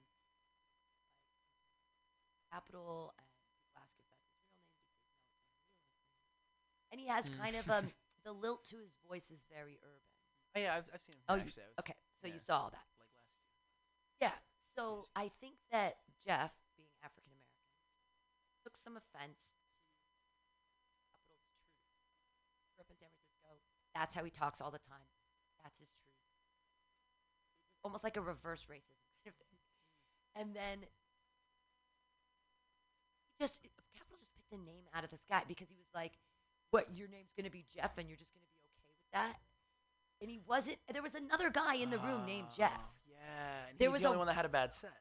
but the, yeah so this other guy the guy who had a bad set named jeff had a bad Dude, set stars but there, align. there was another guy in the room named jeff he didn't have take offense to it but capital just picked a name he could have yeah, said chad but he it just happened said to be the wrong one. He just picked Jeff instead of Chris or Chad Yeah. or, or Hayden or like any like super white guy name. He just said, "Oh, your name's gonna be Jeff, and you're okay with that." And then the guy starts talking to his girlfriend like, "Does he?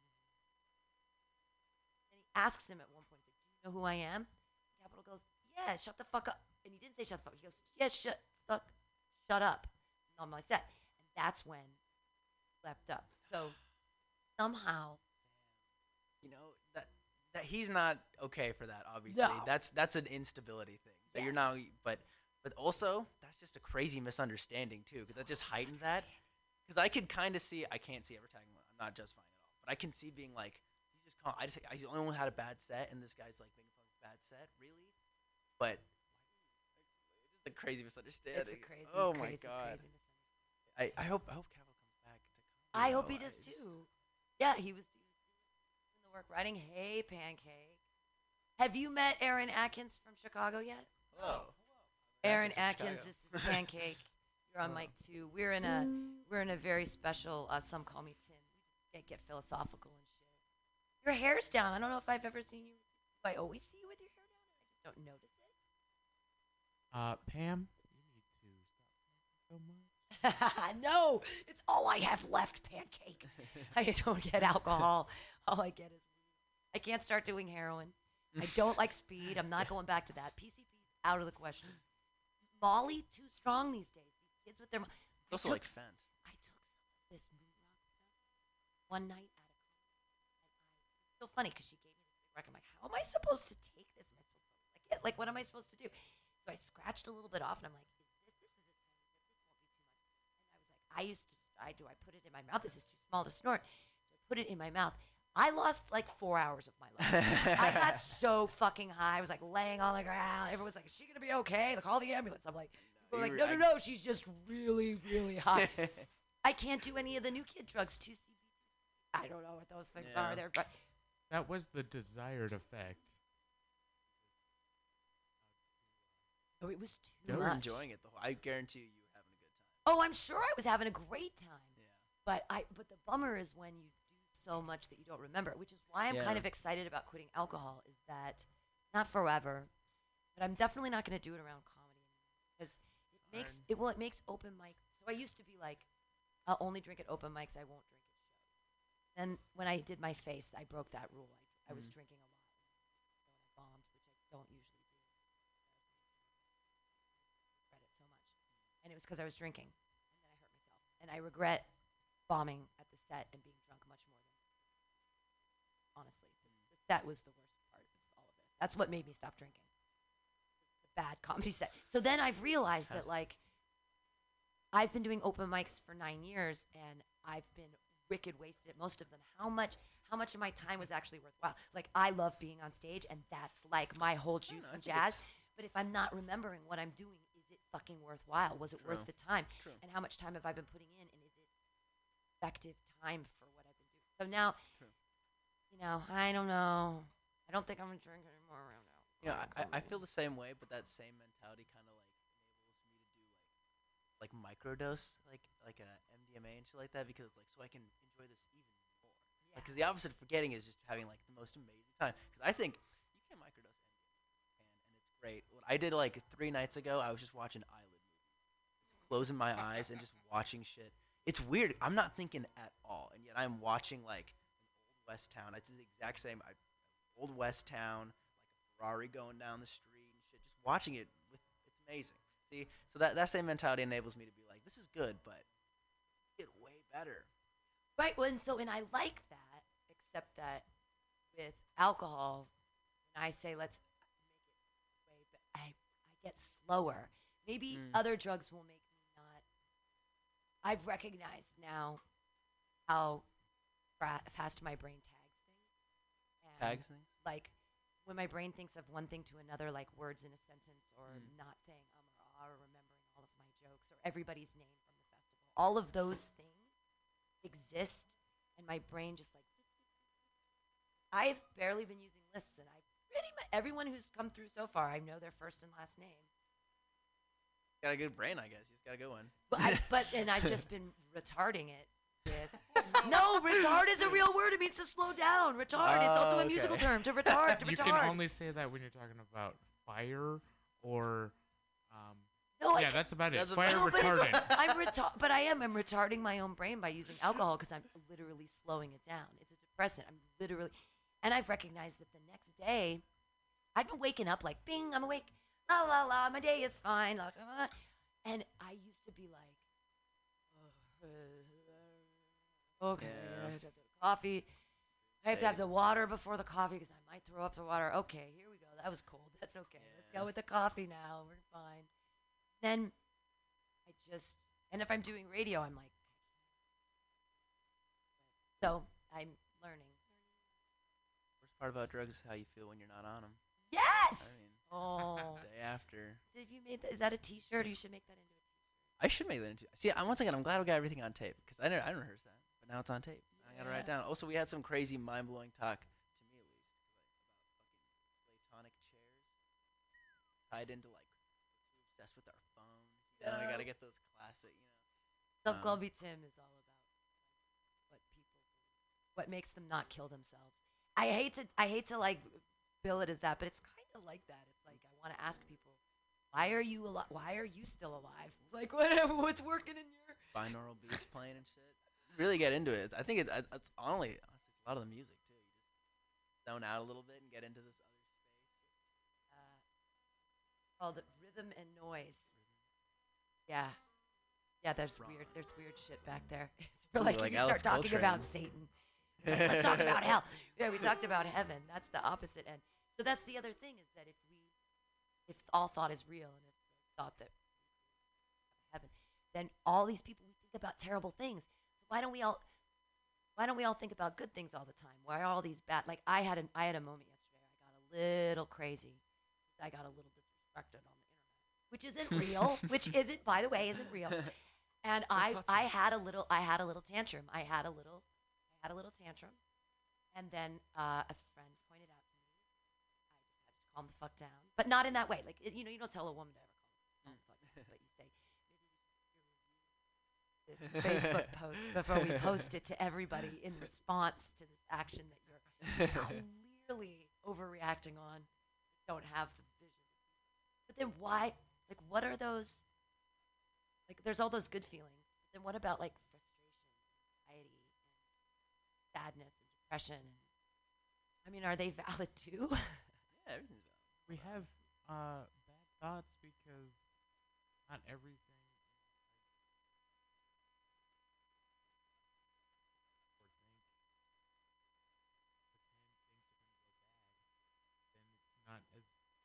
terrible. Because we set up the expectations of it being bad. But then some people say expectations at all are bad. That we should never have any expectations. I think however you react to your environment is because you're perfectly natural. we weren't raised in the right culture. Um, people in other countries have way less stress, um, and that's just the way they were brought up. And they can be Outside in the modern world today and be perfectly functioning, but people who were raised in stress, um, and it's just bombarded by all the all the, uh, the pressures of life in modern times is too much. Yeah, I, too much. I think yeah, Back growing up in capitalism and just being raised with like ambitions and shit, and that trying to get somewhere else from where you are is the biggest difference I see between people that are happier in rural environments and.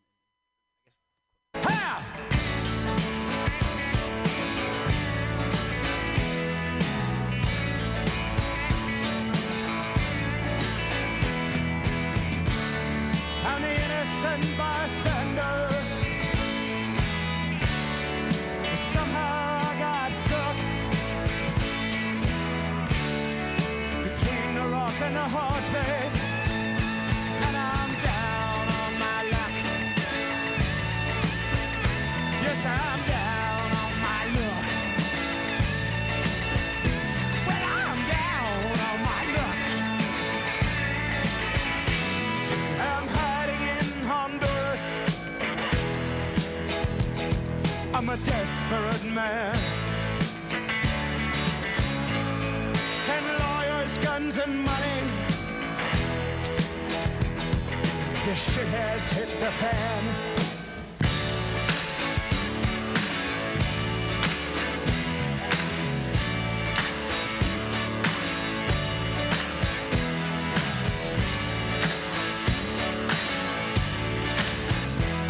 Send lawyers, guns, and money.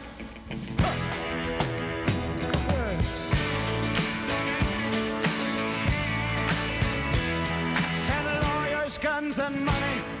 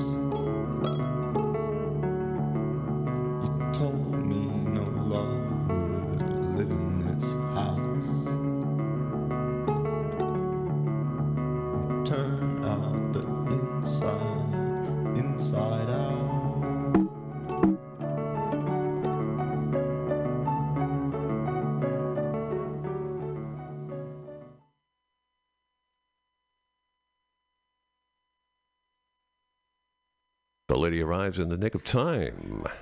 Thank you, Pam. Right at 6 p.m. It's Wednesday night on the eve of the Day of Thanks. I hope we're all thankful. I know I am. Uh, we're going to give you tonight another episode of Gates of Delirium, Gates of Delirium number 12, which had been prepared meticulously by me, Samuel Crumhorn, um, curated a, a beautiful two hour suite of progressive rock and roll, uh, and it has been lost. It did not transfer from device to device for some reason. So we're going to. Um, that's no. That's no problem. Did you know that there are over three thousand progressive rock albums um, made and made public every year? There is no dearth of progressive rock to choose from, and so we're going to forage on. And next week we'll bring that um, beautifully curated two-hour extravaganza. We're here at the MutinyRadio.fm state of the art studios on the eve of Thanksgiving. And I am once again your host, Samuel Crumhorn. We're going to start with one of the preeminent practitioners of progressive rock back from the 70s, Wobbler. And this is The Haywain.